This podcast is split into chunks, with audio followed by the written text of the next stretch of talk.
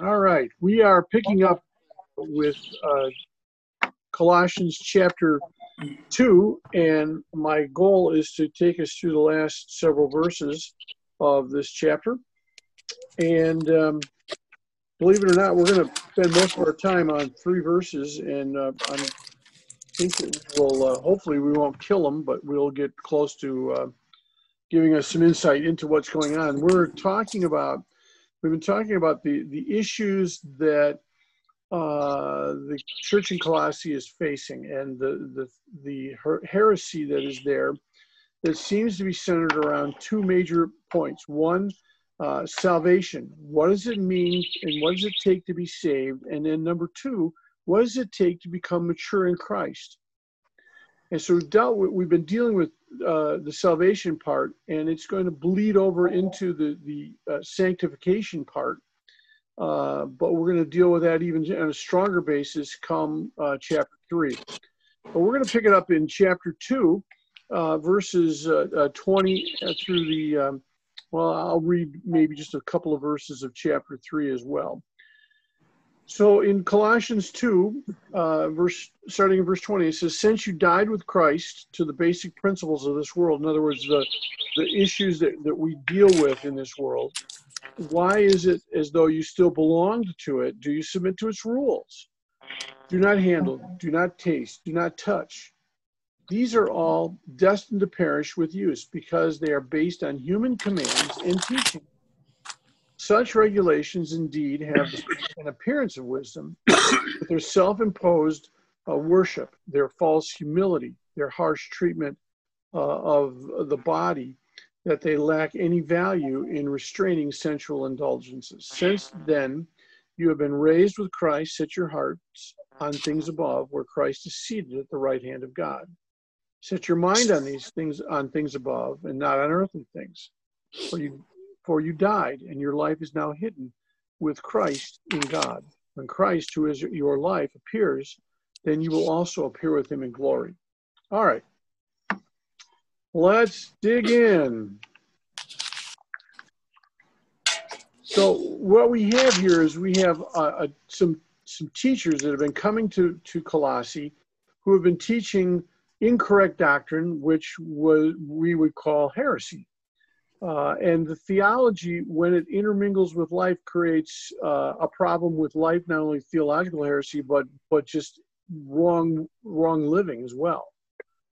So we're going to be looking uh, uh, and trying to wrap this up in chapter two. So we've we've had it in you know we've told uh, in this particular passage we have the exhortation from Paul to, for Christians to to live uh, out of uh, a systematic understanding of their Christian faith and Christian experience. And one of the passages is uh, in uh, uh, Colossians 2, one of the ways that is translated is let no one enslave you. Uh, Paul has been condemning legalism and mysticism, and he's also been attacking asceticism. Now, the interesting thing about legalism and asceticism is that there's a definite relationship between the two and the ascetic often subjects himself to rules and regulations uh, because it, it, makes them feel as though they're becoming spiritual. And uh, it's interesting that they have had these these teachers have taught uh, a certain set of, of rules, kind of like what happens in uh, more legalistic churches, where you know you you don't you know you don't chew, you don't you don't cuss, you don't chew, you don't go with girls that do. You don't go to dances, you don't go to movies, you don't play cards, you don't drink liquor. There's a whole list of, of things that you don't do. And these are a lot of these things are man-made rules. And that's what Paul is talking about. He says you, you, you, he's telling you don't don't touch, don't taste, don't handle.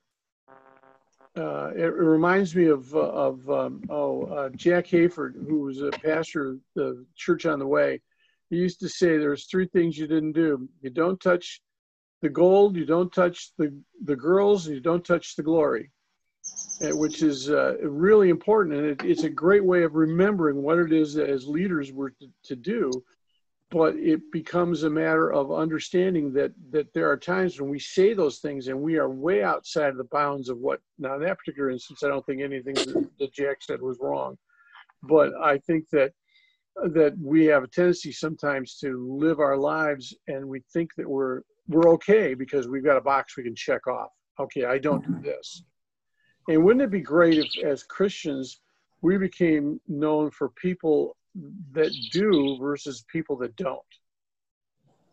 And and you know, so often it seems like that's what we people know about Christianity is there's a list of things you don't do versus a, a list of things we do do.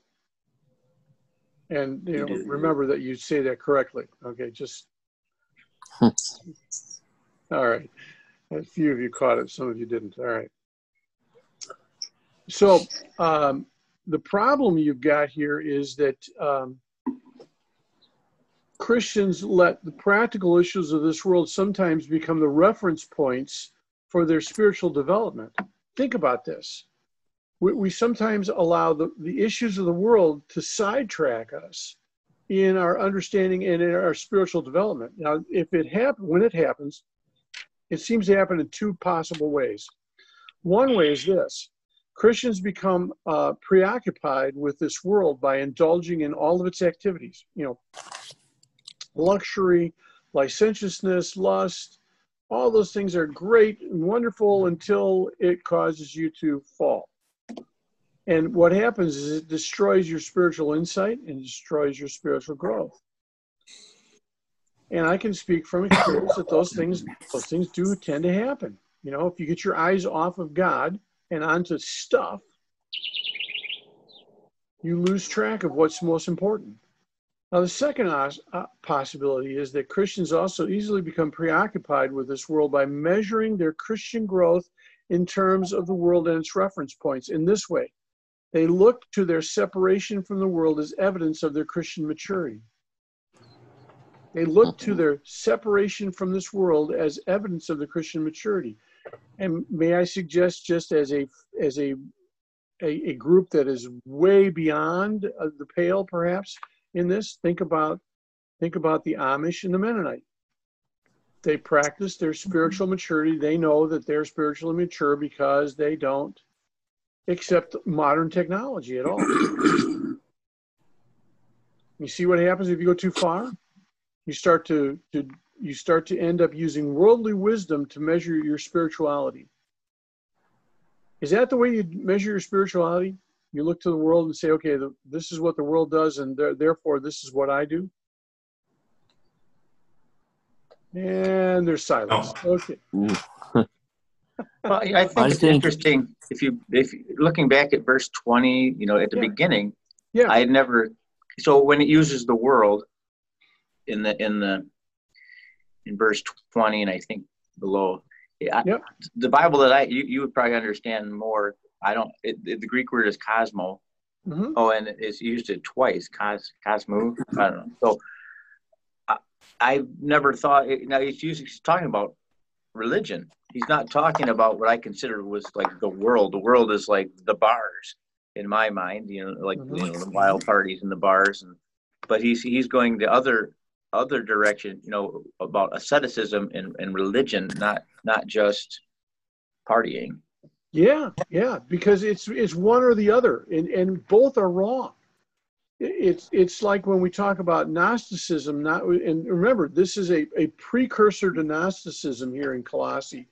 And in Gnosticism, there's one of two things that happen. You either go crazy one way or crazy the other way. One way is a life of licentiousness. You can do anything you want because it doesn't matter. It's just the body. And it's only the spiritual things that are really important. So therefore, you can indulge all you want in anything that's out there when it comes to the body, to the flesh. The other side of that is to say, oh no, the flesh is so bad that I can't do anything. And I have to, here's a list of things that I don't do. And so it's either licentiousness or legalism. I like that because there are two L's and I can remember those. I tried to come up with something else, but that was the one that, those were the ones that made sense to me.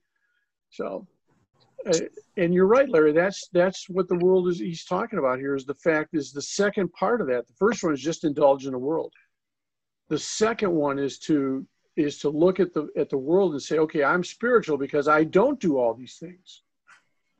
And and uh, in the when this occurs in the church, it misdirects the, the, the focus of the church and it, ca- it causes us to have a, a powerless Christian life. You wonder well, why God doesn't. That. I'm sorry? Uh, that one scripture about the uh, gentleman that's uh, thank you for not making me sinners and bad people like the ones next to me. Yeah, yeah. You in know. the prayer in the in the in the temple, yeah, or in the synagogue, he gets up and says, "Lord, thank you yes, for not making me right. a publican, you know, a tax collector. you know, thank you for not making me that." Another thing they would say, which is isn't recorded in Scripture, but it is true, they would also say, "Lord, thank you for not making me a woman." Yeah. yeah, I mean, and and you look at that. If I check the box, okay, church membership, check. Yeah. Tithe, check. Um, living, you know, not with the world, check. Yeah. You know, not reaching the world, check. and, and suddenly you you think you're spiritual because you've done all these things. Right.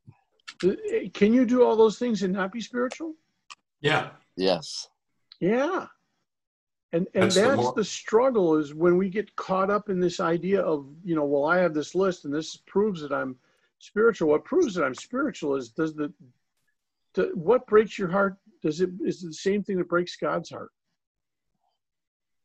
Do you have the same mind that God has, that Christ has? When you view the world, when you view people, what lens do you use? You know, and too often I use the wrong set of lenses. Mm-hmm. I like uh, uh, what is it? Uh, is it Oakley or I don't know? There's some some shoot. There's some sporting glasses out there that I would love to have, but I can't afford the all the lenses. But they they come with the frames, and you can change the the lens depending upon what you're doing. And and you know, so like if you're shooting, you might put on amber lenses because it, it helps sharpen your focus and you could you go to you know sunglasses if, if polarized and there's all different th- kinds of lenses you can put on. And the problem so often is we're using the wrong lens to view the world and to view what's going on in the world. Instead of using the lens from the holy spirit we have we tend to use our lenses or the world's lenses. And that's what that's what we're talking about here. So uh, you know, he talks about uh, don't submit to the rules. Literally, the word there in the Greek is is the word we get dogma from. And and asceticism uh, has to do with the rudiments of this world and not the riches of the kingdom, but it's the fundamentals of dogmatism that that tends to plague people that are involved in asceticism. It's not to suggest that Christians should be lawless. Should should you be lawless? No. no. Okay. sure, why not, right? You know, I remember uh, a student uh, in a Christian school one time said something like this. He said, uh, it was unspiritual for him to obey the rules. Hmm. And I'm thinking, yeah, I'm pretty sure that Christ tells us to obey those who have rule over us. Just, you know, out of maybe like First Peter 2 and that uh, you know, and that you knew the rules before you arrived on campus. The only problem with Christian schools is when they don't tell you the rules before you get there. I can remember being at Bob Jones uh, when I first walked. I, I'd read the rule book. I knew what the rule book said, and then we had our first dorm meeting, and I found out, oh no, there's a whole list of other rules that are never published out for the public to see. And suddenly, I'm going, wait a second you know, it's one thing to tell me these are the rules before I come in, but it's a whole other thing to give me another set of rules once I get there. Yeah. Once I've signed my the on the dotted line and given you my money. And and so you know, rules are important, but rules can become rules can become shackles that that don't allow us to grow and and so often that was what was happening here in in, in Colossae.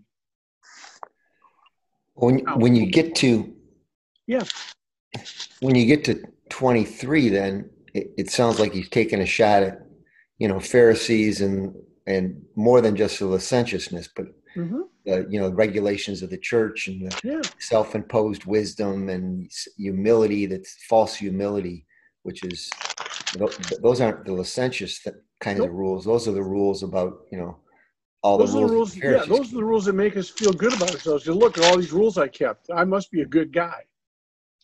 You know, and it comes back to it's it, a lot of times it starts off as I've told you. Pharisee Pharisee started off with a good idea. We're going to make sure we don't break the law. So we're going to set up some boundaries to kind of help us. But then the boundaries became laws as well. And so we set up another set of boundaries in order to make sure we don't break the man-made law. And then suddenly, then we, you know, it just continues. And in this particular instance, we had people that had wrong ideas, and they came in and they were teaching the wrong thing. They were teaching you, you know, if you're going to be a, if you're going to be truly a Christian, you need to get circumcised.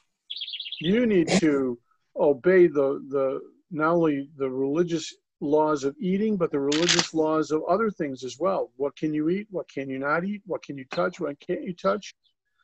Do you do you uh, uh, do you celebrate and honor certain feast days because it's important? Well, you know, in an agricultural society, yeah, that was part of what you know. It was a combination of both spiritual and agricultural reasons for some of what they did. Uh, but the problem is uh, that you've got two different things. You know, it like it, this reminds me of of uh, Corinthians, the, uh, the, the church in Corinth, and, and I don't know. I, I, had this strange idea. Maybe maybe we'll go to uh, First Corinthians after we get through Philemon. Uh, I don't know. We'll see.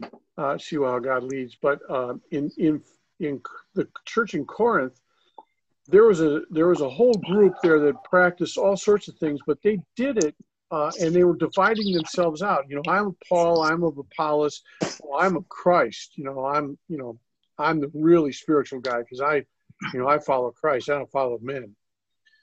And uh, they argue that true spirituality uh, would include not even touching a woman it's good for man not to marry. It's good for a man to abstain from sexual, you know, uh, sexual pleasure. Was that was that God's intent? No. No. It was his intent to do it within the bounds of marriage. Yeah, he would have never created woman. Yeah, probably not. And just think of all of the, the, the problems that have been solved by having women, and then think of all the problems that have been created because of having women. Oh, I, I didn't say that, did I? okay. All right. Well, yeah, go ahead. The it's original of all this.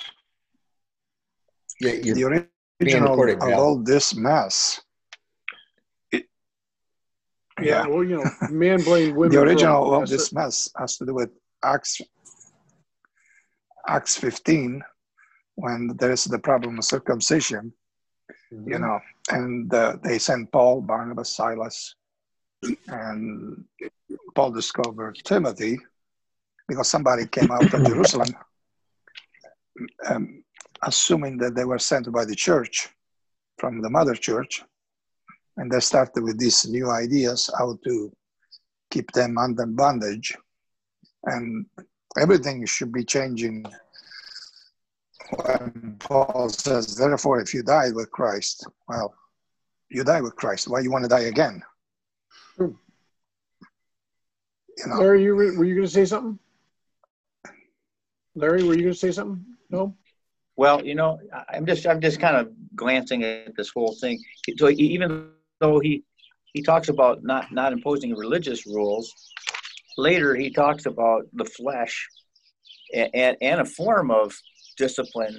Uh, you know, it says, uh, put to death, therefore, that which is earthly in you. So, you know, he goes on and lists it. And then, uh, and then later he talks about uh, putting on different things. So I'm just thinking the fruit of the spirit.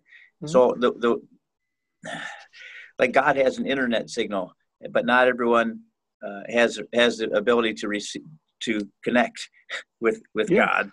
Yeah. And, so how, how do how do they how what what how do you get a strong internet connection well, with God? I'm thinking that's salvation. So yeah. when when you're born again, you're able to receive the Holy Spirit mm-hmm. and staying connected.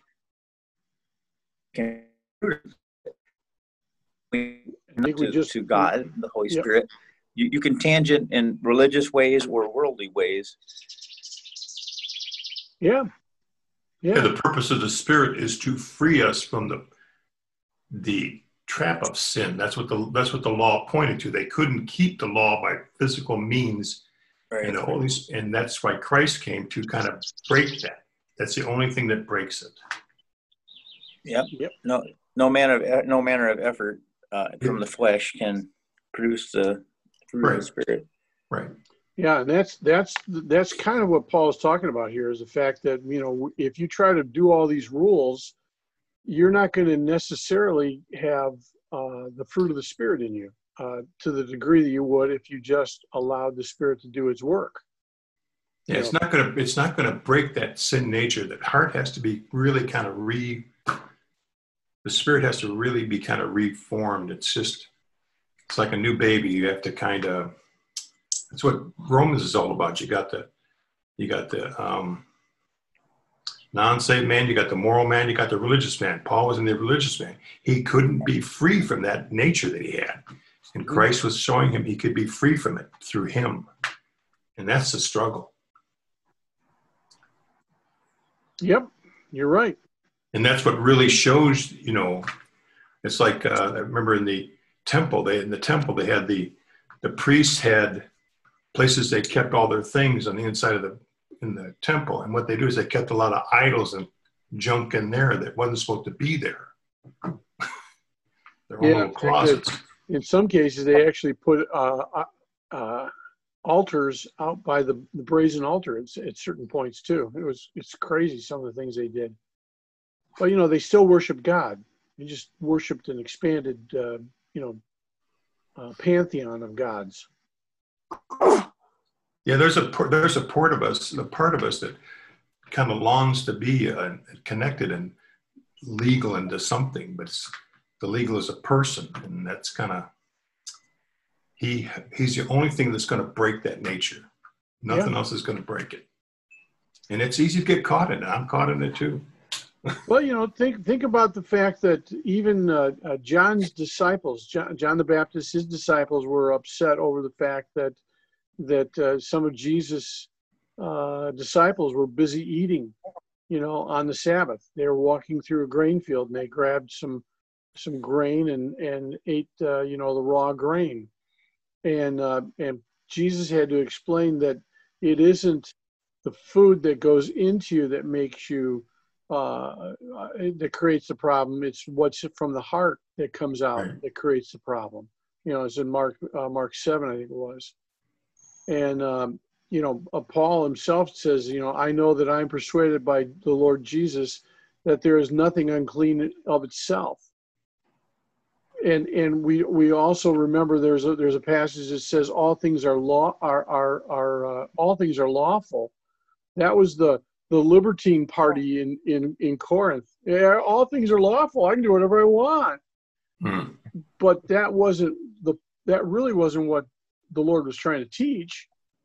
And it wasn't what Paul was teaching, but you know, we took it they took it to an extreme. So you had on one in, in Corinth, you had the same problem, just a little different, but similar problem to Corinth. You know, some that were libertines and they do anything they want.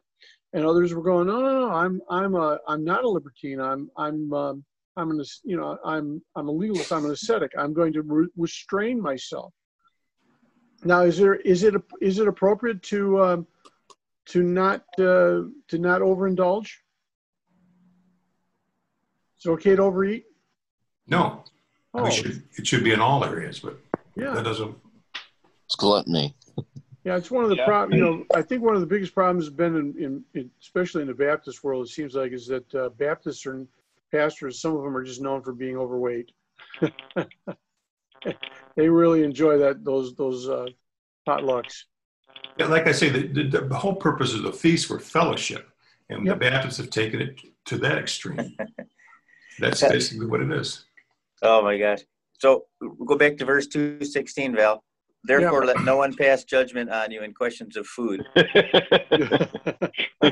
those Baptist pastors, pastors are fine. Yep, they were they were uh, fine. They they they'd use that passage. Yep. Yeah, you can you can identify uh, overindulgence as eating a lot and exercising a little. But if you exercise a lot, can you overindulge? Yeah, I think you can overindulge in exercising. Yeah, sure. Well, I just I meant like if you want to eat like a whole lot of food, then you know get out and move more. So are you really classified as you know overindulging? Well, well it all depends on if you burn enough calories. Yeah, well, that's what I mean. Yeah. some of the yeah. lumber, some of the lumberjacks when they're in Michigan, they used to eat ten thousand calories a day. Hmm. Sure, sure. Not surprised. Yeah. You, you know, you can imagine logging all day long. You'd burn a few. I used to eat ten thousand a day too. I was kind of thinking of the uh, the Irish miller uh, coal miners that would uh, drink Guinness for lunch. a lot of calories. uh, there's Edwin looking for a way around it.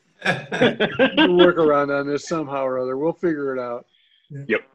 Yeah. Well, you know, you could say that it's got uh, it's got grain and it's got uh, mm. you know it's, it's got all these got all the things that are good for you, right? Nutrients, right? right. Pray over everything. That's right. There you are. So when it comes to asceticism and, and this this type of legalism that we tend to run into, you know, it's easy for us to criticize our ancient monks. You know, uh, even the monks that are around today, sometimes that, that practice forms of asceticism, or the Oriental mystics, or uh, the Hindu uh, yogis, or the Muslim. Uh, how's it pronounced? Fakars, F A F A K K I R. They're from the Sufi uh, portion of Muslims, the Sufi. The Sunni? Uh, no, the Sufis. From, oh, Sufis, wow. Yeah, Sufis were, uh, they're the one, you, you've, you've heard the term whirling dervish?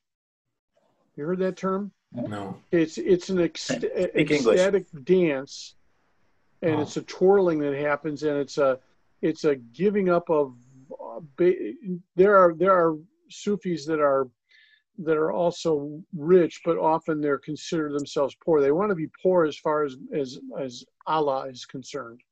Hmm. Uh, it's a uh, uh, they're much more um, they're they're they're they're just a different. It, it's I wish I could. I'm drawing a blank now, trying to explain it. But Sufis are not always considered. You know, they're considered kind of fringe in in a lot of Muslim uh, works, but they're hmm. they're a form of understanding uh, uh, Islam from the point of uh, of uh, uh, worshiping to the point of delirium, if you will. It, hmm. it it probably comes. Well, I hate to use that that example. Uh, I'll just leave it there. If you want to look them up, you can check it out. They're they're okay. you know Su- Sufi Sufism uh, is a is a form of of uh, Islam. Uh, it's not a huge form, but it, most of the poetry that's, that comes from uh, Islam is fr- is is based on Sufism. Hmm.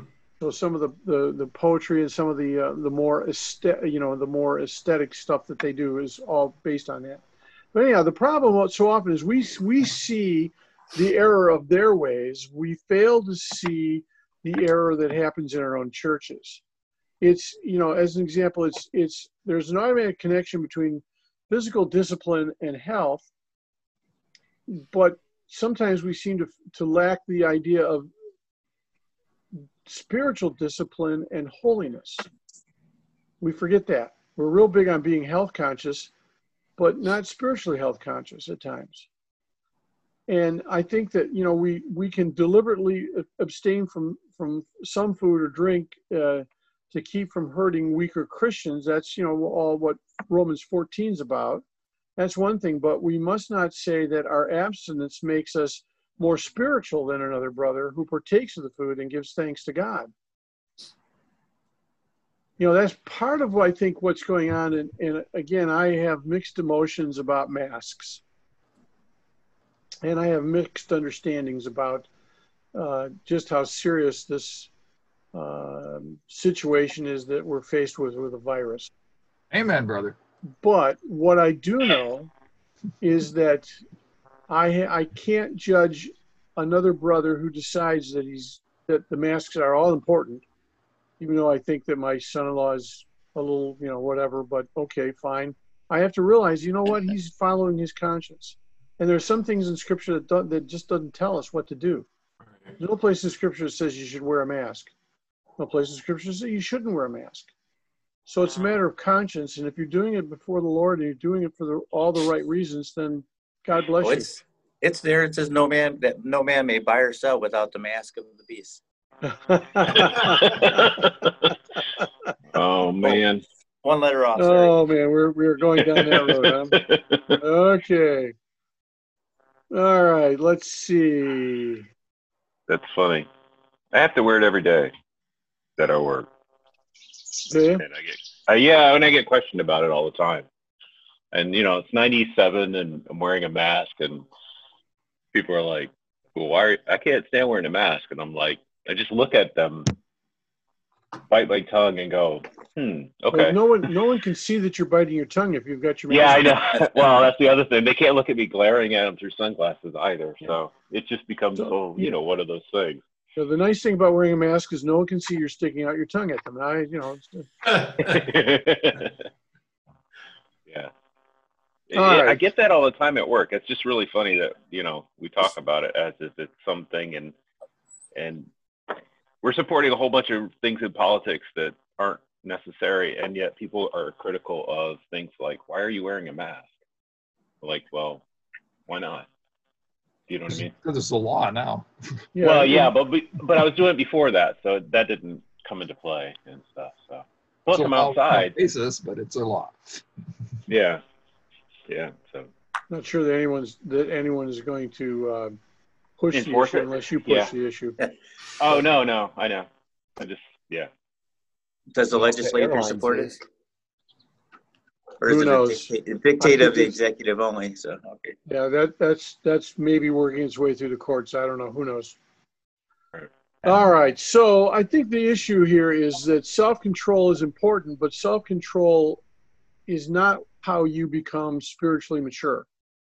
Self control in eating, self control in, in physical exercise, uh, but you need to be spiritually controlled, which means you need to spend more time with the Lord uh, the power of, the, of Christ in our, the life of us as believers uh, does not merely restrain the desires of the flesh, it should put new desires in our lives.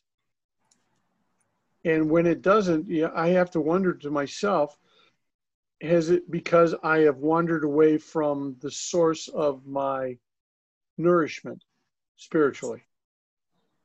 Because when I'm connected to the vine, for some strange reason, I enjoy being connected to the vine and I want to stay connected to the vine. All right. Let's flee from here. I want to get, I, I want, uh, yeah, yeah, there's all this stuff I really would like to go through, but I won't. Okay, let's talk about this. I want to talk about uh, how we can how to process this as believers today. And remember, there, this is a, a, philosophical argument that the the ancient false teachers were doing in, in Corinth. And I'm only going to try to find if, if if I'm lucky, I'm going to get through five. And the first thing is that anything that judges uh, and disqualifies others according to arbitrary human measures is wrong. The danger of religion is that it judges and disqualifies others. Uh, Paul basically says in verse 18, let no one impose upon you his arbitrary standards of Christian conduct. Do not feel yourself inferior because your own life is not governed by the way that he declares it's necessary. And I think that so often we we allow other people to make that call for us versus going to the scripture and saying, What is it you want me to do? You know, God might reveal to you something different than He reveals to me as to how I should live my life and how you should live yours. Doesn't mean that my way is right and your way is wrong. It just means that it's right for me and that way is right for you as you have sought out God and tried to figure out what it is that God wants you to do. We call that, what is it? Oh, there's that word, starts with a G, ends with an E, has race with a G in front of it. Grace. That's it. Grace. Yeah. And, and so often we don't give people grace. If you don't do it my way, you must be wrong spiritually. Do you know how how strange that would be? It, especially that's really, you know, there's so many forms of Christianity out there. Yeah, really. And and everyone thinks that theirs is the only way. Yeah. And I'm going to be really surprised when some of you actually do get into heaven. I'm just saying. you so that's one of the things that we have to worry about. There's a there's another thing that we tend to to worry about, and that is that the danger of do-it-yourself religion. We're going to make up our own religion. We're going to make up our own set of rules, and our way is the, the only way that needs to be done. You know, having rules in the head is no substitute for obedience from the heart. It's a big difference.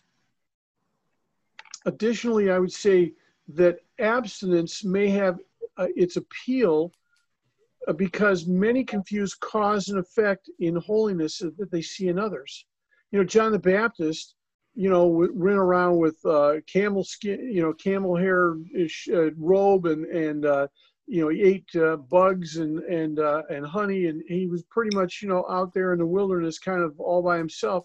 And some people said, well, that's how you get holy is you do those things. but it isn't. It, it isn't the, the the denying. It isn't the cause and effect. Remember, it's the the important thing is are we living a way that God wants us to live? Uh, it may drive one, uh, you know, if, if we set up a, a, list of standards that are so abstract, we can drive people away from Christ. You know, I, it's amazing how many people don't want to come to Christ because the list of all the do's and uh, list specifically the list of don'ts right. that we have. I used to tell people just worry about what Christ, you know, what are you going to do with Christ? Will you accept him as your savior? And then let the other stuff happen as as you grow in the lord. Some things you'll find you don't want to do anymore. Other things will be a struggle. Maybe you'll decide that there it's okay to do something or it's not okay.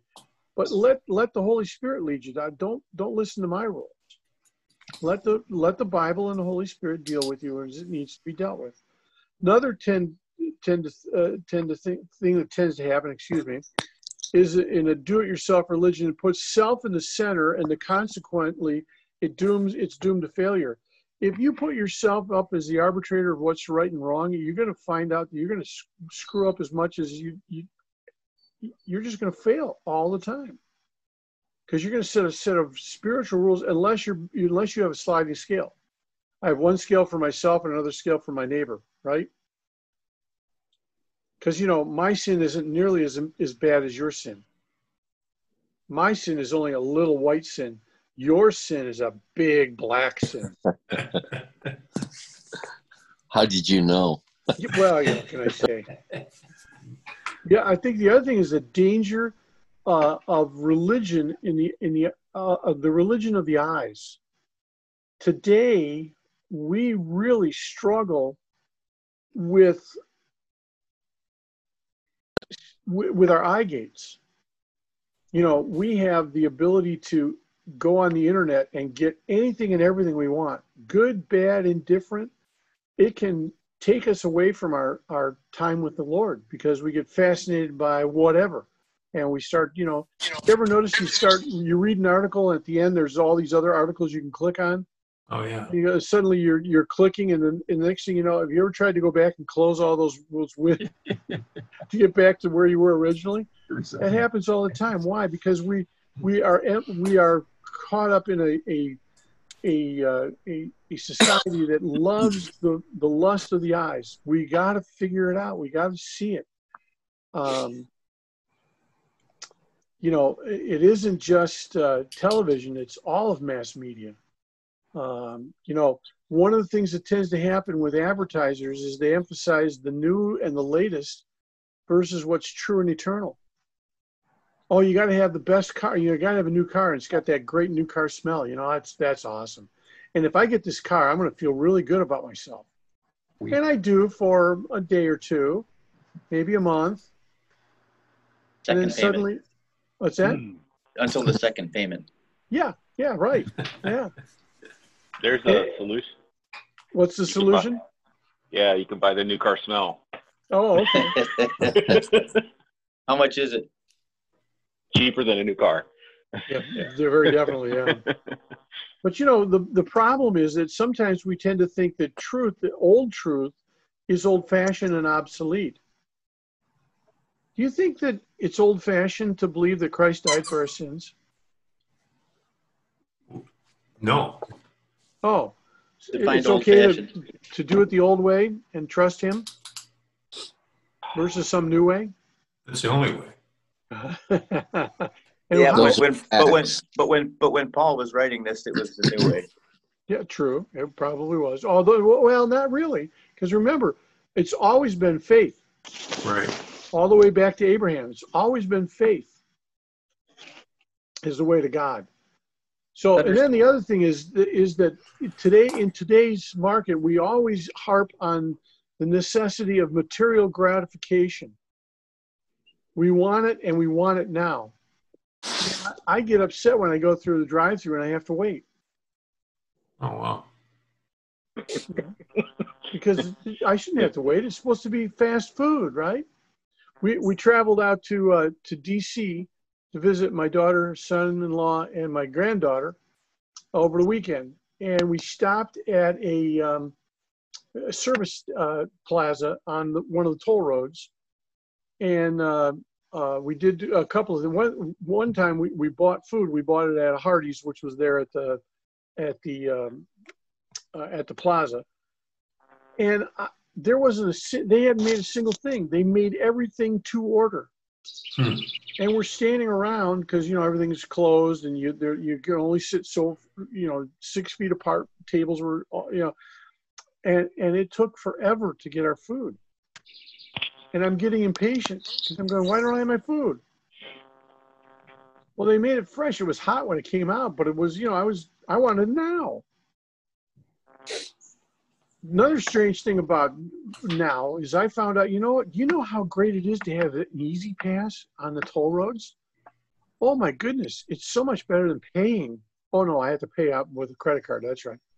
But suddenly, I didn't have to wait in line to pay for my toll. I was able to just zip through. You know? Oh, Val? Yeah. Verse 12 talks about that. It says, clothe yourself with patience. Yeah. Uh, Thank you for pointing out the fact that I don't have it. well, you probably have it sometimes. Yeah, just not very often. I tried it once and didn't like it, so you know, it's uh, said that. No, but I find it. Yeah, go ahead. I was gonna say I find it fascinating when I think I don't have any patience, and somebody comes along and goes, "Oh, you're a very patient person," and I'm like, "Wow, they're really not patient at all, are they?" well, you know that this whole idea of uh, impatience and wanting everything right now is, you know, you think about these terms. We go for the gusto. You deserve it. Have it your way. Get yours while there's still some left. Was it YOLO? Is that another one? Yeah, something like that. YOLO we, we sacri- sacrifice becomes laughable. Sacrifice is not something we enjoy. Visual and superficial beauty are, are what is not beautiful necessarily. The visual and, and superficial beauty is, shouldn't be, but yet that's what attracts us, doesn't it?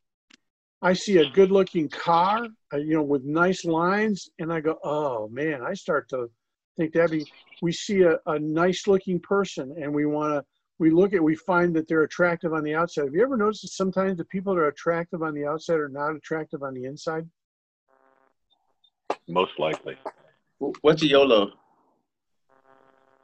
What's YOLO? You Is that what did I hear you right? Once. You only live once. You oh. only oh. live once. Oh. Huh. You only live once. But, but it's a very long time, I hope. Yeah, yeah, I hope so too. I don't. I hope not to be Methuselah, but I would. I wouldn't mind living for a while. The whole emphasis of media is on the eyes. The eyes connect, and they connect to the heart, and that connects to the emotions. And it's an appeal to the senses. It's not an appeal to the soul. Would you, you suggest know, the, that blind people are more faithful then? that's why that, that's why Jesus says, "If your eye offends you, pluck it out." Right? Yeah. Right. No, yeah. Here's a spoon, Edwin. Oh wow. Well, I'm getting older, so I'll just take off my glasses. Okay. Religion doesn't ask us to follow our hearts or be guided by our eyes. It enjoins us to look below the surface, to believe what is true and not merely what is seen. And that's a problem that we run into with our culture, with even in our worship. So often our worship becomes a venue to enjoy a nice concert versus to worship collectively as individuals in, in a group and worship the God of, of all creation. Sometimes we find out that packaging fools us. Right? There's also another danger. Uh, we're getting close to the end. I've got just a few minutes left here. There's a danger that fills in the gaps between ourselves and God with divine intermediaries. That's like worshiping angels, is what I'm talking about. The early church had this problem. In fact, it, it persisted, well, it probably persists in some ways today, but there was a, a, a Christian uh, father in the fifth century, which would have been 600s, right? So we're talking the beginning of the Middle Ages. Um, Theodoret uh, wrote in the first half of the fifth century. He was commenting on Colossians 18 and following. He says, This disease long remained, this disease of worshiping angels, long believe, uh, remained in, in uh, Phrygia and uh, Pisidia. Chapels were dedicated to the archangel Michael. He explained that this problem prompted the fourth century synod, uh, synod that uh, convened in Laodicea in Phrygia, and it wrote it, when they wrote their 35 canon, their 35th canon, which forbade the decree of offering uh, prayers to angels and even to present times of oratories of the Holy Michael may be seen among them and their neighbors. The warning that was that this reminds me of the warning that John got when he tried to worship an angel in Revelation. Twice he did it. He falls down to worship the angel once in Revelation 19 and again in Revelation 22. So why is it that we like angels versus God? Why is it we look for an intermediary? Could it be that the, the, the reason for that is the fact that angels, we don't think that angels judge us. They don't call us to live to a higher standard necessarily. We tend to think of them as helpers, as people who will save us from ourselves. You know, we, we talk about uh, angels that are, you know, sitting on my shoulder we, we think that they're more uh, they're more accessible to God and therefore maybe they're more attractive because they're not going to be the ones that are going to be judging us. Is it possible that the, the, the, the what we see today in society, you know, there's a, a I, I haven't watched it. I don't know if I want to or not. I keep thinking that would be cute, but I'm, I know I'm to, it's going to be wrong theologically. There's a show on Netflix right now about a good angel and a, and a bad angel and they come together to help save the world because the world is going to go to I don't know whatever. it, it it blows me away that we pander to you know what happens is often uh, our popular sentimentality. You know, we think of when we die, we become angels. No, we don't. Yeah. We become glorified saints. And we, we want to be rescued by beneficial angels. We want angels that are devoted to our personal happiness and well being. We want them to be our servants. Biblical angels, uh, uh, if you contrast them, they, they, what we know is they're, they're there to impart information about divine activities that perhaps we, we didn't know. They're also, uh, they're also involved in the destruction of wicked Yeah. Sodom and Gomorrah, we sent angels in to get Lot and his wife. Yeah, the Assyrian army, one every third soldier was killed by yeah. angel. 185,000 men. Yeah. And they were kin. Uh, I forget. Yeah, this is this is this, you know we tend to think of angels as you know sweet little innocent you know cherub faces you know flying around with little tiny wings playing harps. That's not the case. You ever read about the some of the angels, the description of the cherubims, description of the seraphims? Go to Isaiah chapter six. Yeah, really. Go to go to Revelation and read about the angels there. They're amazing, uh, amazing creatures but I don't know that I'd necessarily want to meet any. Some of the ones that look like they're more human, that's okay, I suppose. That'd be a, I wouldn't mind. But boy, oh boy, this preoccupation, I think, with angels is a sign of serious spiritual confusion in, in our churches and in our society as in, in general. And I think what happens is the more that we consider God transcendent the more we need celestial intermediaries because he's so far away. Yeah. And that's the, the paradox that we suffer with is understanding that God is both transcendent and near at the same time. He's as close as a prayer and as far away as the furthest portion of the of the hmm. cosmos.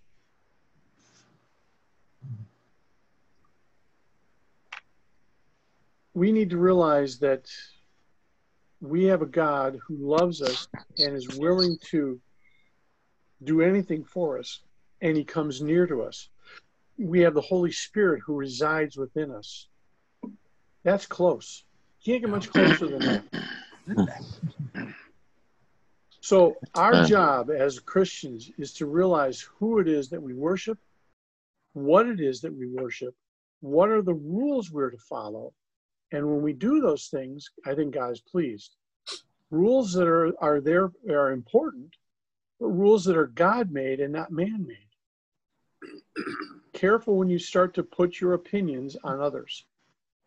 Allow God to do his work in their life just like they're supposed to allow God to do his work in your life. I've always hated it, and this, this I can remember it happened when I was shortly after I was married. I had a gentleman come up to me who I had no idea who he was, had never met him. I'd been away in school, came back, got married, and this guy came up to me, unknowns to me, and wanted to to wanted to mentor me. I have no idea why. Why? I don't know who you are.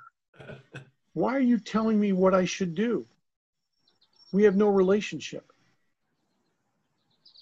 So God has a relationship with us. He'll He'll direct you. He'll guide you, and He will guide you to people that you can trust. Hopefully.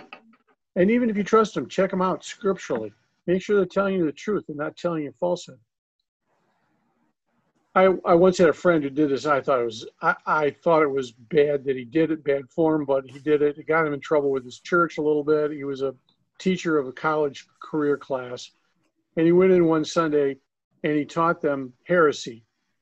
Oh wow! And they mm. never caught it. Wow! And then he went back the next week and told them everything he had told them last week was wrong and explained why. And then chastised them for the fact that they hadn't checked the scriptures to see if it was true. now, I think it's a great idea. I think it's just poor to do that with with with college kids. but Val, isn't that why uh, we were given the Holy Spirit to dwell within us to to help guide us and and I, I don't know I, I don't think of the Holy Spirit as you know judging mm-hmm. uh, because he's helping to he, he may be judging in the sense that he's telling us and directing us and counseling us uh, you know not to do something or to do something. But uh, helping to guide you? Yes. Yeah. Yeah and sometimes that means he's going to guide you away from something you're doing that's wrong. Right and maybe encourage you in areas that you're doing the right thing.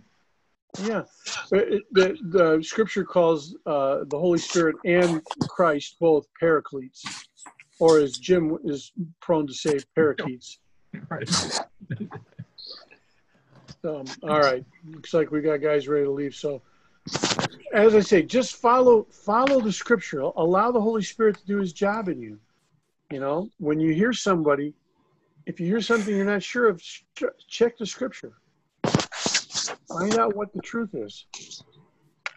And then worship God, don't worship angels. Just saying. that would be all angels, correct? Yeah, don't don't worship any angels. Yeah, you might want to talk to some Catholic people. I'm just saying. you know, I, I think they're going to ignore portions of, of Colossians. Just saying. they rip it out, probably. I have that.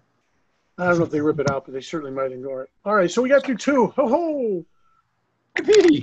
All I have to do is finish up three. We're in the middle. We're middle, halfway through. Yeah, we'll be done by Christmas. Yeah, we should be done by December at this rate. yes. Have a good day, gentlemen.